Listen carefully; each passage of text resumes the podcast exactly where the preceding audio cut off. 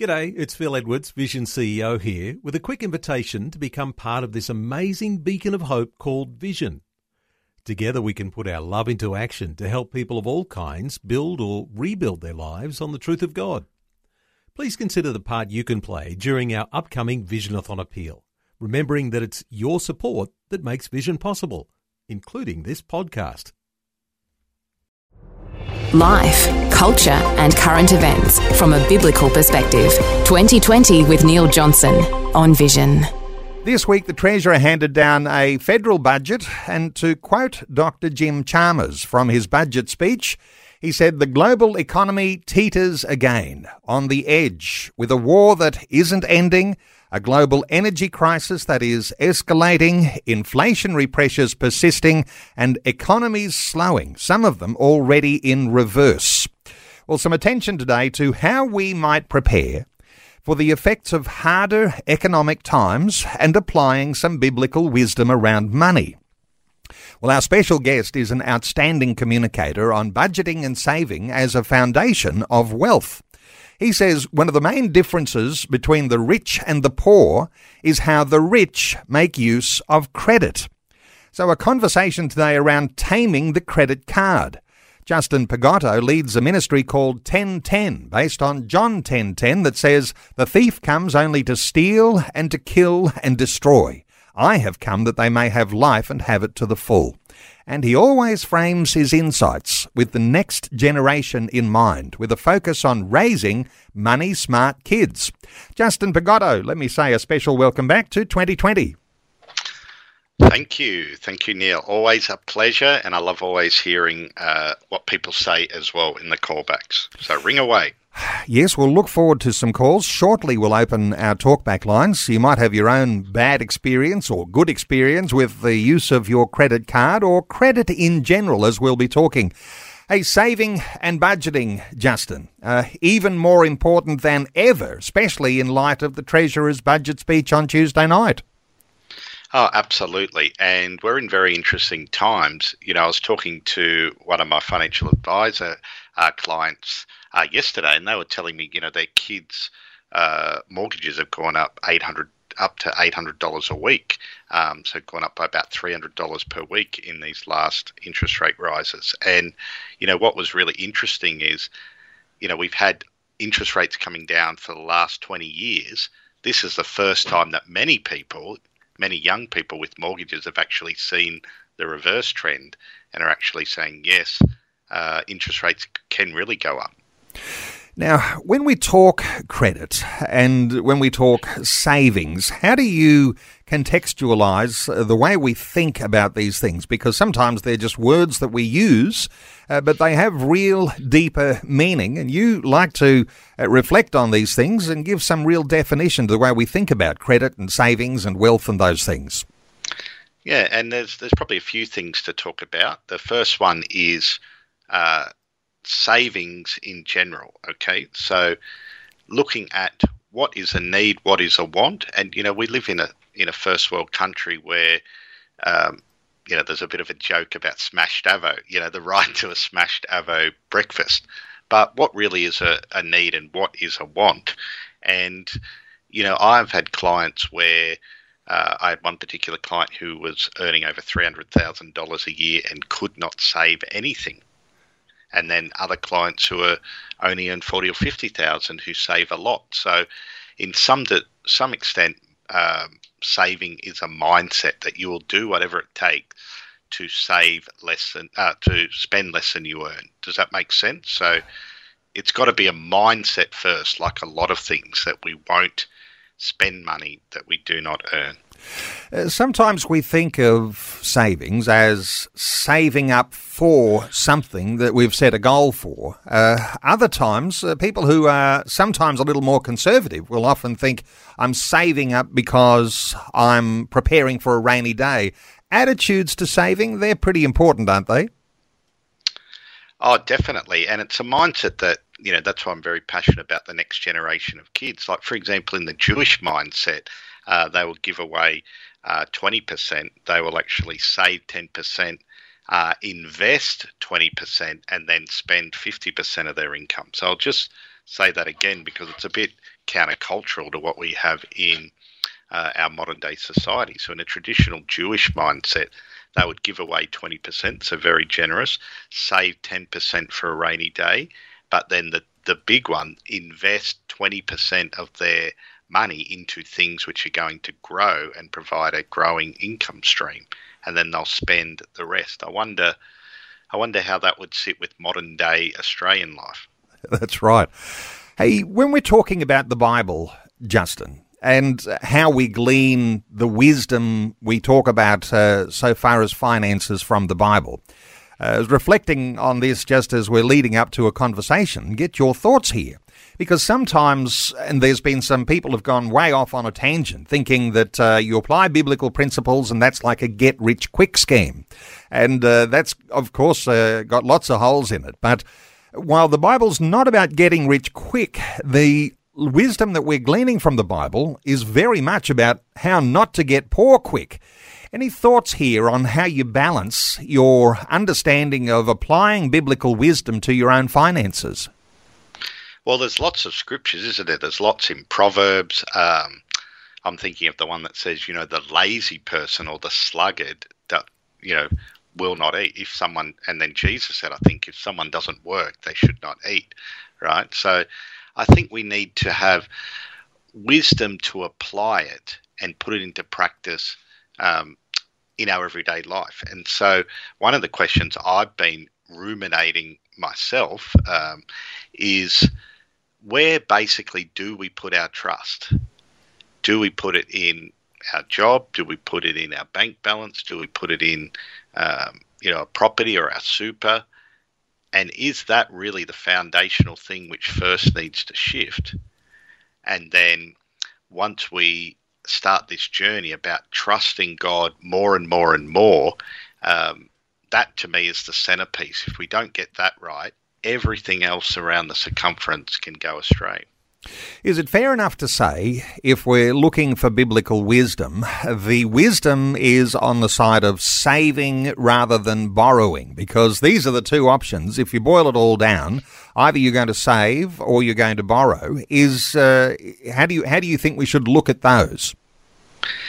I think so, definitely, definitely. I think there's strong biblical uh, wisdom to not borrow for consumer things. Like, to me, it doesn't make any sense to borrow um, for something which depreciates, uh, things like cars, caravans, uh, any sort of more wants or consumer items. You know, uh, why put your latest iPhone on credit? So, for example, if you can't afford to pay for an iPhone up front, perhaps it's it's it's best to wait a while till you can.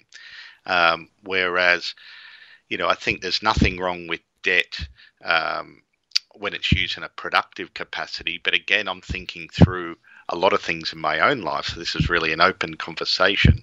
Um, you know, when we borrow money, we borrow it from institutions, and that does give them some level of control over us. So the mortgage, you know, the meaning of the word mortgage, I think just means something like death till death.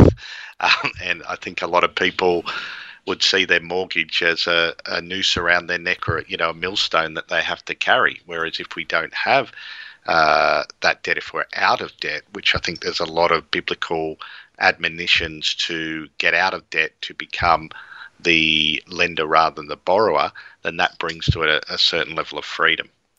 I mentioned in the introduction that uh, you always have in mind a wonderful way of talking about money uh, with the next generation in mind, uh, raising those money-smart kids. So if our own attitudes uh, toward debt are not right, the likelihood is we're going to be encumbering our own children, Uh, the next generation, the next generations, uh, with the same mistakes we might make today. There's something here in a changing mindset when you, abli- and you apply a biblical principle. Well, the reality is you'll just pass on what you've been learnt generally. So unless you do your own uh, investment education, money education, and really seek out the wisdom, uh, you'll probably pass on exactly what your parents have taught you.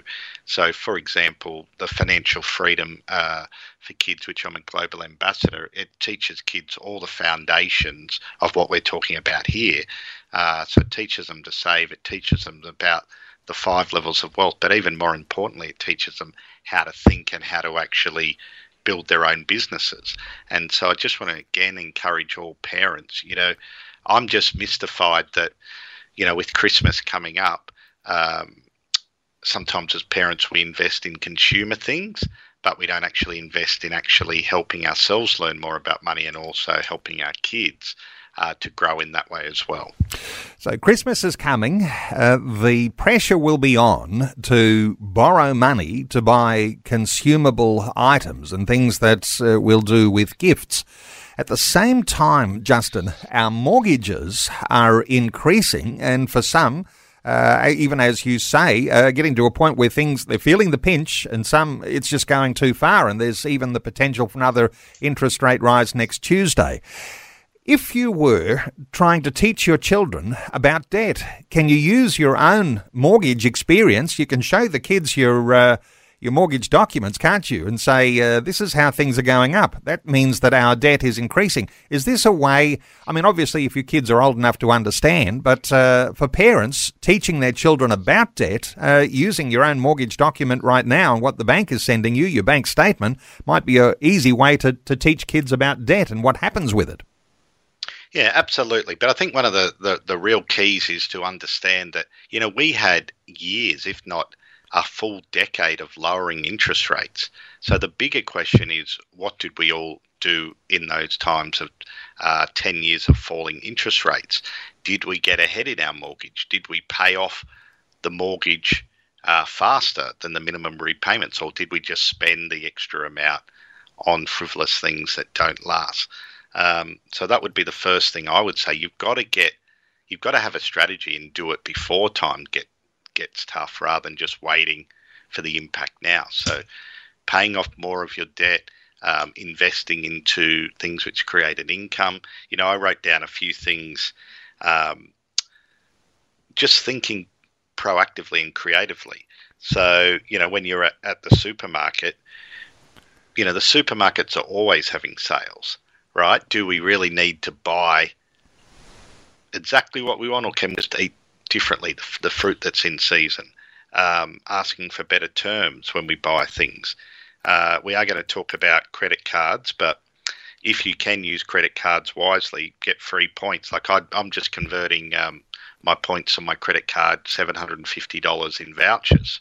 So I've got seven hundred fifty dollars in vouchers to, to spend on uh, Christmas gifts for my kids that I didn't have to, to pay for. And another interesting one, um, you know, there are lots of different ways around there to earn more money, right? And again, the question I always ask people is, are you willing to do the work? Don't just, uh, you know, complain when interest rates go up or something. What are you proactively doing to educate yourself? So, for example, um, I found out only just recently, I've only just signed up, that there's a way where you can be a part of a co-op uh, fruit and veg buying scheme in our town. And I think most towns in Australia would have it. And the way it works is that the you buy in bulk directly from the farmers. So it cuts out the middlemen, or probably two middlemen, Coles and Woolies, and then the also other wholesalers. And you get your fruit and veg about thirty to forty percent cheaper. Um, and you also get to be a part of um, supporting a local community. So, you know, that's me. Just always looking and being proactive about saying, how can I do things uh, better? How can I actually save money? Because fruit and veg costs a family a fortune, right? But uh, there's lots of things you can do, and that's just one of them. This is twenty twenty with Neil Johnson, helping you make sense of life, culture, and current events from a biblical perspective. twenty twenty on Vision. Our talkback line open on one eight hundred three one six three one six. What are your thoughts? Do you have a question, a comment, even a critique for our conversation today? We're talking about taming the credit card, and uh, not just a throwaway conversation, but one that may well affect your financial future as we talk about applying biblical wisdom to how we think about saving and credit, and how we ultimately think about wealth that we might be accumulating for ourselves or for our family. Our special guest is Justin Pagotto, who leads the ministry called ten ten, and we're taking calls on one eight hundred three one six three one six. So, Justin, let's take a call quickly from Jason in Moralbark in Melbourne. Hi, Jason. Welcome. Jason, are you with us? Jason, uh, you might need to call back. Uh, can't take that call. Thank you so much uh, for trying, but uh, one eight hundred three one six three one six. Hey, Justin, uh, let's talk through some issues around different levels of income here, because, you know, we talk about saving, we talk about borrowing and going into debt. Uh, our whole financial makeup is made of more than that, though. You've got some ideas about different levels of our income. Yeah, so... So basically what I want to encourage everyone is to think differently. There's so many ways to make money in twenty twenty-two. And so a lot of the education is actually in just um, the retraining of our brains and the renewing of our minds. And so, for example, if you work uh, as an employee, what can you actually do to add value to your employer so that you can actually earn more money or get a bonus?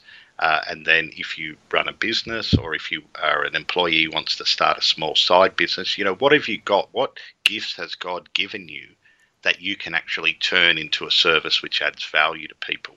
Um, creating a little side business that can earn you regular income, and that may require a lot of work. But the reality is, is that anything worthwhile in life takes time, energy and commitment. The other thing is, well, you don't even have to have your own products these days. Um, one one great form is uh, affiliate market, where you market other people's products. So if you have products that you really enjoy and uh, that you believe in, and that's the key, you've got to enjoy the products, believe in them, then what affiliate marketing does is where you say, I will promote these to my uh, to my either database or friends or community or social network, and then you get paid a percentage of the sale, uh, and you don't even have to, it's not even your product, and you didn't even have to um, fulfill the order. Does that make sense? So what I'm really asking listeners is to expand their capacity. Don't look at the problem. Look to Jesus for the solution and ask him, how do you want me to move forward? What areas do you want me to pursue? And so saving, giving, investing and spending, all four of those areas, I think we should be constantly growing.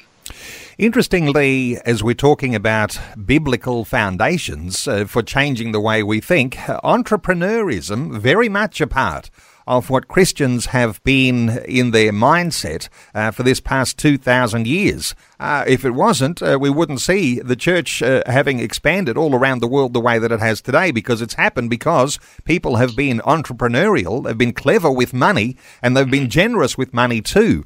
Entrepreneurism, it's something that sometimes we think that, uh, you know, maybe a few are gifted with it, but uh, is this something for every Christian believer to get creative and entrepreneurial, especially if you can see things tightening around your financial budget? Look, I think there's some people who are gifted straight away business people, but I think sometimes we sell ourselves short and we just don't want to do the hard work. Um, I would say that nearly every person who should be able to create multiple streams of income.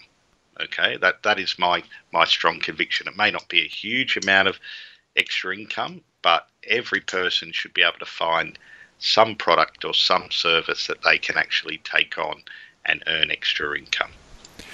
We often think about in exchanging our time for dollars, uh, but if you are selling something, uh, then uh, the, the time factor is changed somewhat in there. So is there a creativity in, in the way that you might think about uh, increasing income without actually just exchanging time? Oh, definitely. And that, that's why affiliate marketing is very good, any form of education businesses. Um, so there's the internet over the last five or ten years is full of people who are making an income even when they sleep. Um, you know, one of my mentors, uh, Benji Alexander from Raising Royalty, he runs uh, a little uh, challenge each year called the Seven Streams of Income. and it's designed uh, based on what um, King Solomon said, you know, spread your money to seven or eights because you do not know what trouble is coming in the land. And so, uh, you know, let's look at Joseph if we want to have a, a look at another biblical example. He he was uh, went through a, a process, didn't he? He had a call on his life, but he had to say yes to that process, and he gained wisdom through going through difficulties. But at the end of the day, when the time came for him to get used by God, um, he was in the right place at the right time, and he chose to build up uh, in times of feast, in times of plenty, so that he had plenty uh, in times of famine. So we need that wisdom, and we need to be um, having an investment plan and having a, a plan to do things when times are good, and also in times of when times are not so easy.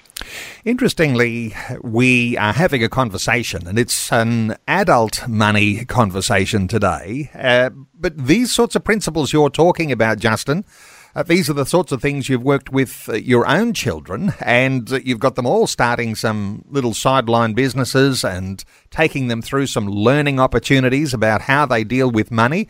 Uh, that sort of thing's worked so well for you, and uh, no doubt uh, people who've been even listeners to this conversation uh, over some time now, they've connected with you and no doubt applying some of these good principles. What sort of feedback do you get from people who are following you on your uh, website and utilising your uh, resources? What sort of feedback are you getting?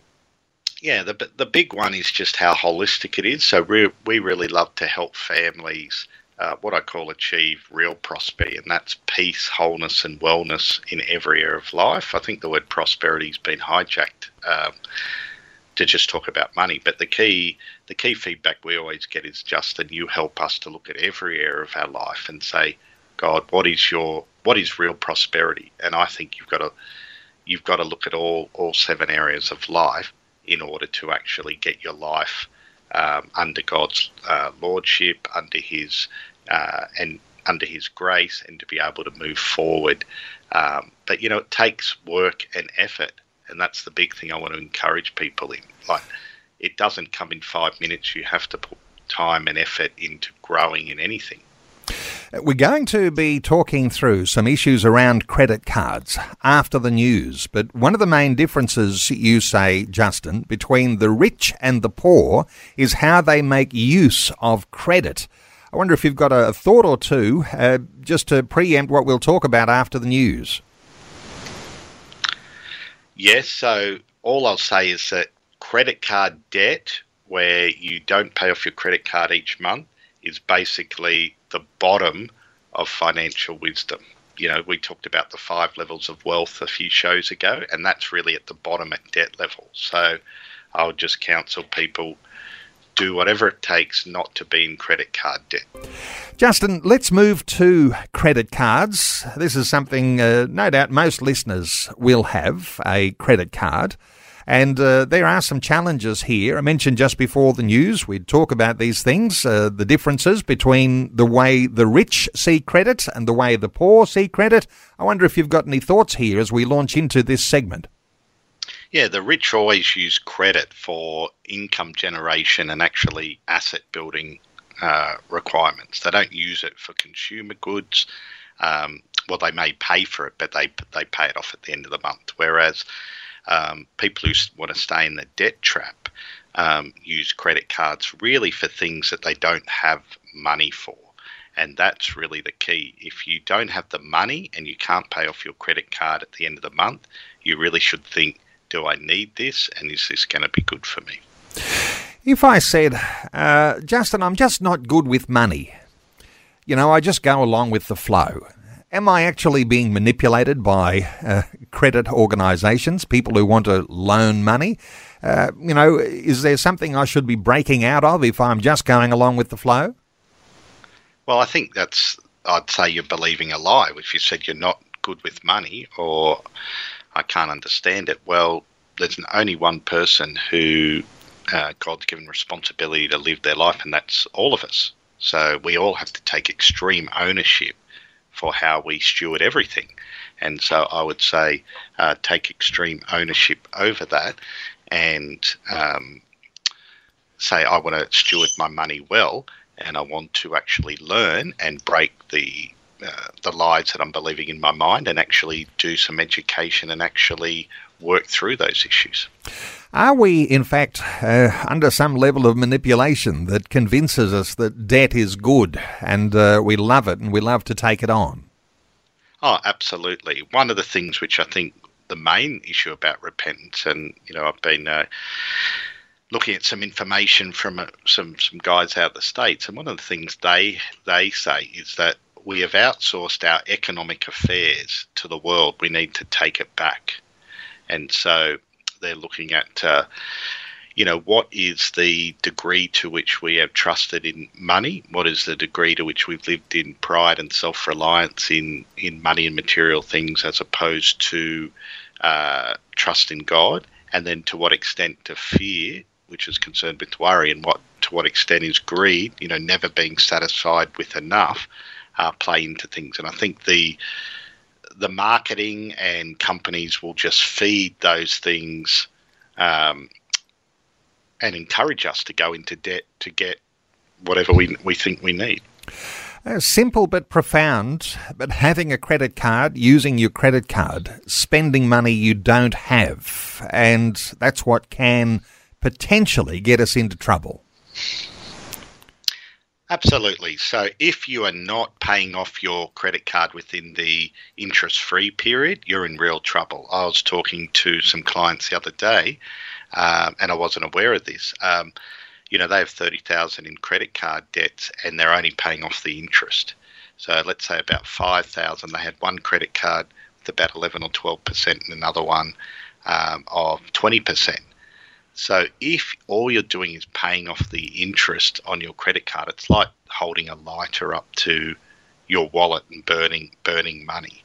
Um, so what I would say there is do everything you can not to get into credit card debt, and that might mean um, really reviewing your spending. It might mean that doing what I said before about learning extra ways to make money, or, or finding different ways to save money on your household good, looking at refinancing your mortgage if you can to lower the rates. But I just think it's uh, if you're in credit card debt, if you currently, uh, if you've always got a credit card debt and you're needing to pay that eleven, twelve, up to twenty percent interest rate, it's just a recipe for disaster for your family.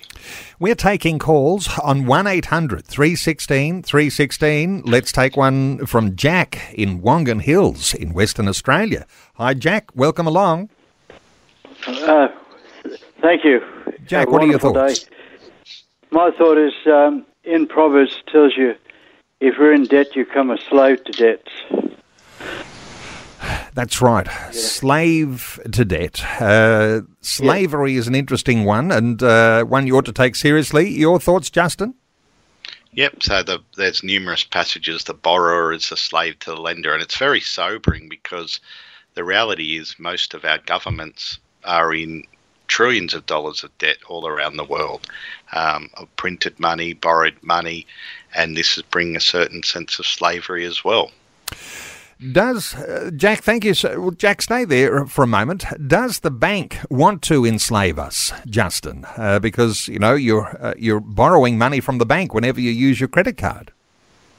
Yeah, banks only make money by turning money over, right? So the more credit card debt, the more uh, indebted we are.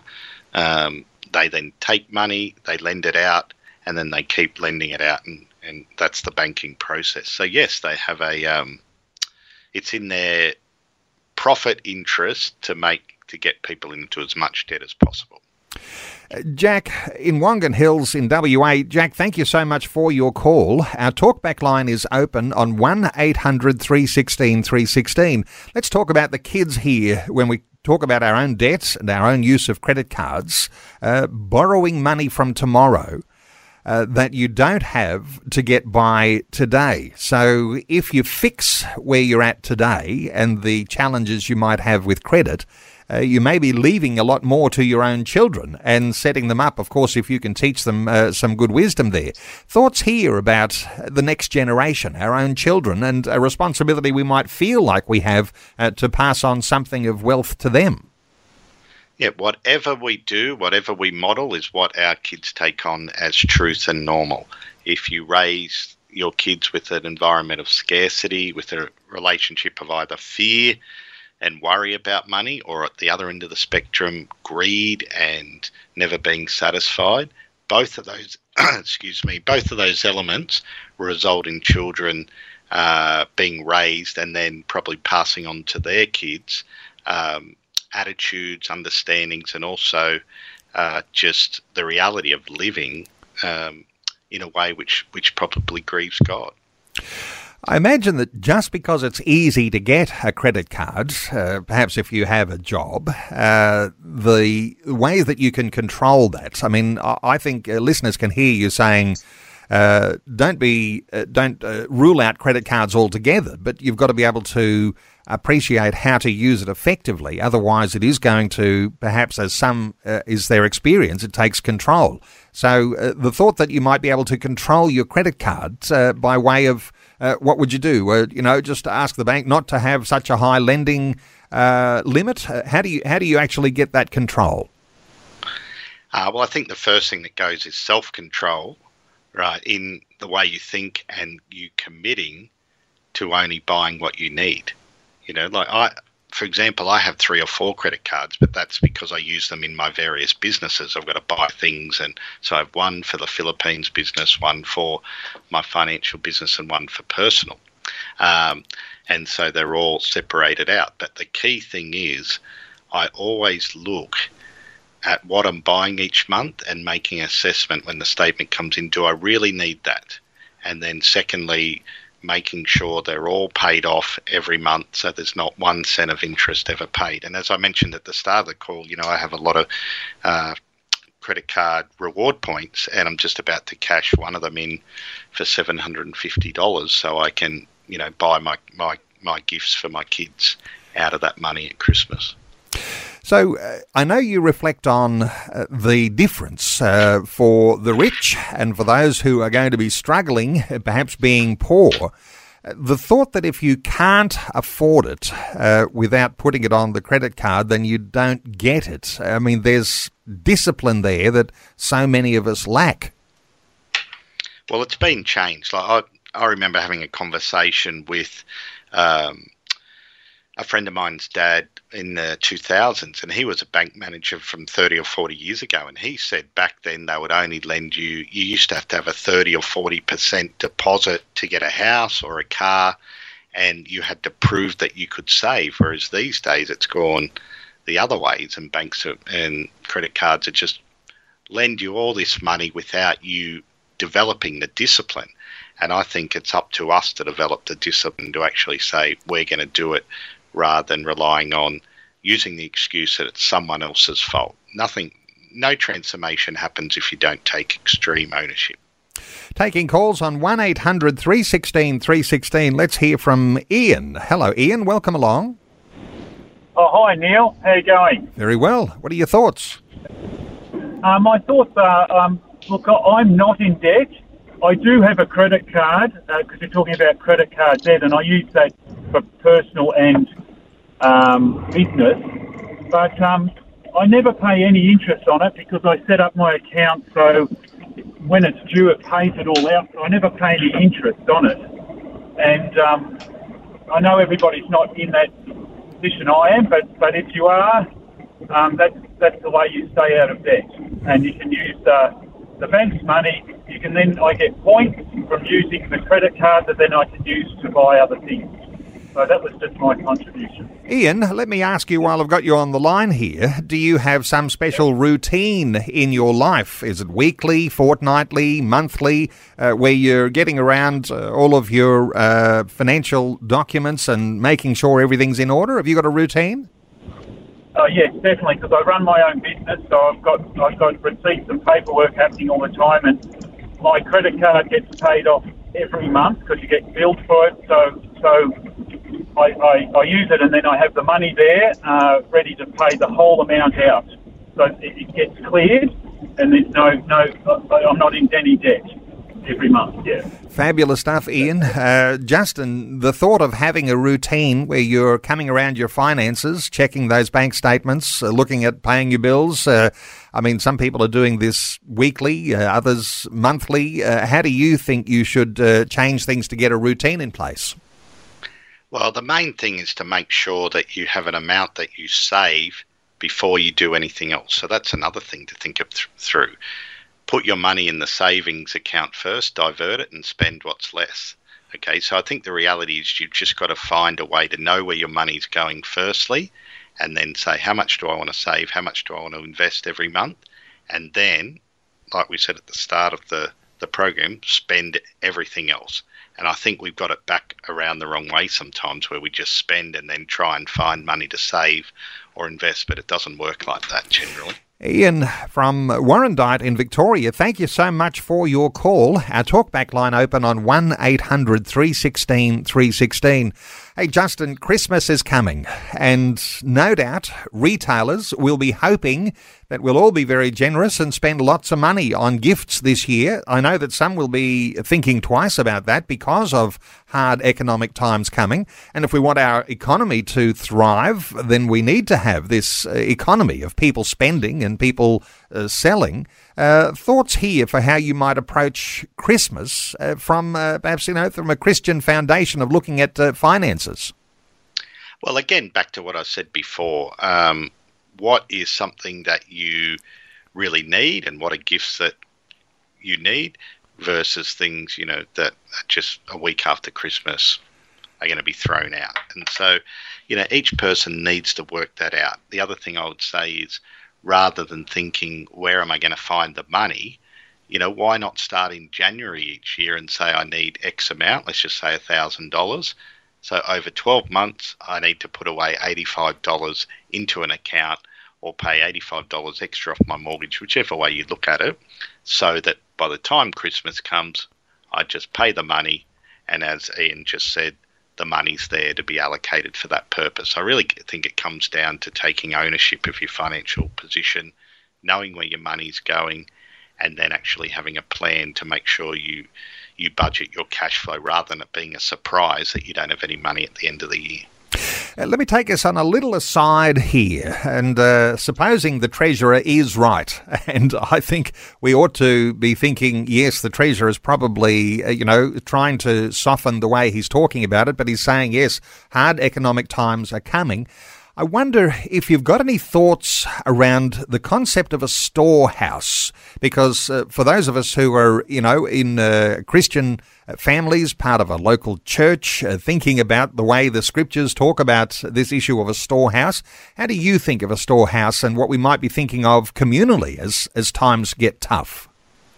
Yeah, I think it's both an individual thing for all the things that we've just mentioned, but it also is a community one as well. Um, one of the things, concepts that I've been thinking about is what does it look like in a city where people, particularly business people, but it can be um, uh, other people as well, contribute into a storehouse, and that can be money, time, talents, assets, that then go into doing things like getting people out of credit card debt. So inst- where people are saying enslaved to credit card debt, you can say to them, look, we're going to pay out your credit card for you and you just pay us back the principal without any interest over X amount of time.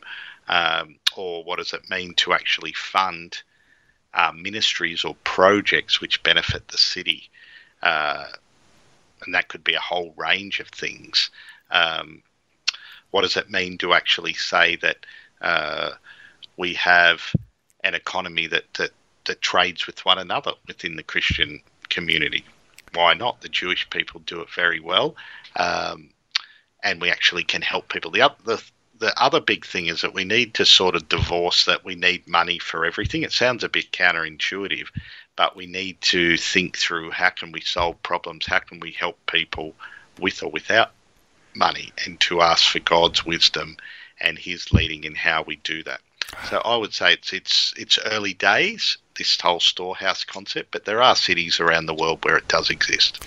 wonderful and profound concept uh, to enlarge your understanding of a definition of what the storehouse means. Sometimes, uh, in a simple sense, we think of a storehouse by way of Scripture as being perhaps our local church, but you're saying it could be a whole lot more than that. Uh, as a community benefit.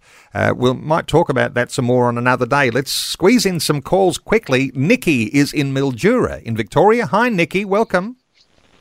Hi, Neil. How are you going? Good, Nikki. What are your thoughts?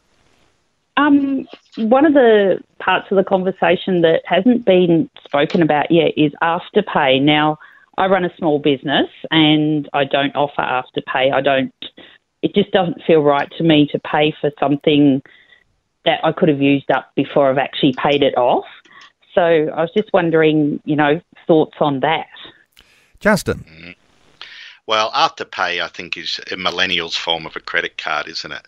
So it's it's it's basically the same thing, um, but it's encouraging people to basically buy things that they don't have the money for and to just normalise it. I find it fascinating that um, Afterpay was sold to Um, Uh, the people who own Twitter, um, who I'm forgetting at the moment, Jack Dorsey and his, yep. his his group.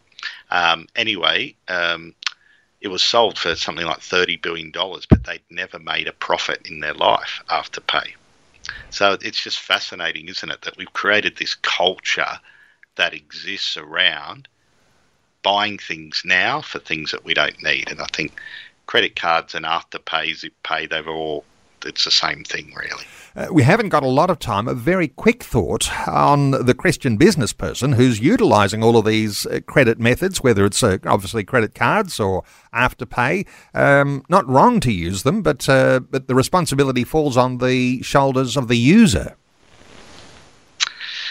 Well, that's what um, Nikki has just said is that's another thing which we haven't talked is, you know, what is the What is the ethical standpoint about offering uh, credit for consumer things as a Christian business owner?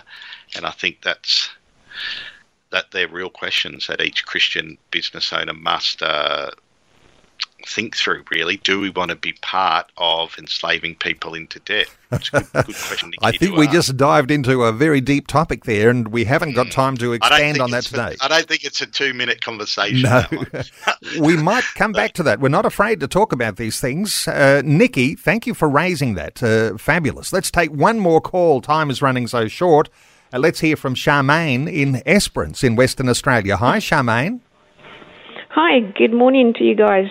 Um, I just want to quick say another positive thing to people out there if they're battling with credit card. What my husband and I do is that we always take money from our savings and put it in our credit card, that our credit card is in a positive, and then we only spend then what is in the positive. And, you know, as soon as it gets close to the zero balance again, then we actually take more money from savings and put it in, and that way we're never in debt and you don't have interest on your card either, and at the same time you're starting to build up a lot of points that you can use. Uh, there is a wise way of using, I think that's yeah. a debit card. Your think, thoughts here, Justin? Yeah, yeah, I think that's brilliant because one of the one of the lies or the challenges is that we think that credit card is money that's ours, whereas it's not. Whereas in the, in the what you're doing there, I think it's brilliant because you're seeing that what you're spending is actually your money. So your saving account's going down because you put it on the credit card. So you're actually visually seeing that it's actually your money you're spending, whereas there can be a tendency to just put things on the credit card, see it go up and not really make that connection that it's actually our money coming out of our savings account. So well done. Good strategy. Charmaine, thank you so much for your call. That uh, we won't be able to take any more calls because time has run out.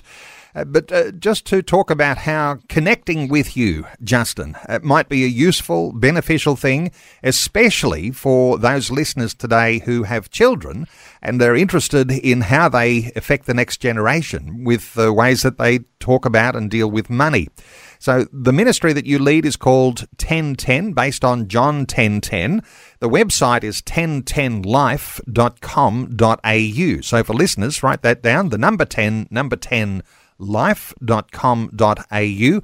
Uh, you've got some free tips on raising happy, more confident children. People can subscribe to a, a mailing, a newsletter with you, Justin. Just explain uh, what sort of resources people can access from you today. Yep, so if you go to ten ten life dot com dot a u, pop in your details there. Uh, there's a few things we give away. One is the top ten things parents need to teach their kids and teens to stay out of debt. That is probably the one I would really recommend. Like when you sign up, it goes to a freebies page and you can get about six or seven uh, freebies. Uh, one of them is that guide. You know, the other thing as well is, you know, look at your internet, mobile, energy bills. You know, that's one of the ways that we serve families is getting them better deals on those things. So what if you could get forty dollars, fifty dollars, sixty dollars a month more in your pocket because you just simply uh, changed who you went through? So there's plenty of good things there. And sign up. It'll take you to a freebies page and just hit connect and connect with me on the areas that you've got interest in. And on Facebook, you can join the ten ten Family Life Facebook group. And uh, just great insights as always. Look forward to our next conversation already. That's the number ten ten life dot com dot a u. Justin Pagotto, thank you so much for taking some time and sharing your thoughts with us today on twenty twenty. My pleasure, always a pleasure, and the biggest gift you can give me is just to implement the stuff that I talk about. So that would give me great joy. Thanks for taking time to listen to this audio on demand from Vision Christian Media. To find out more about us, go to vision dot org dot a u.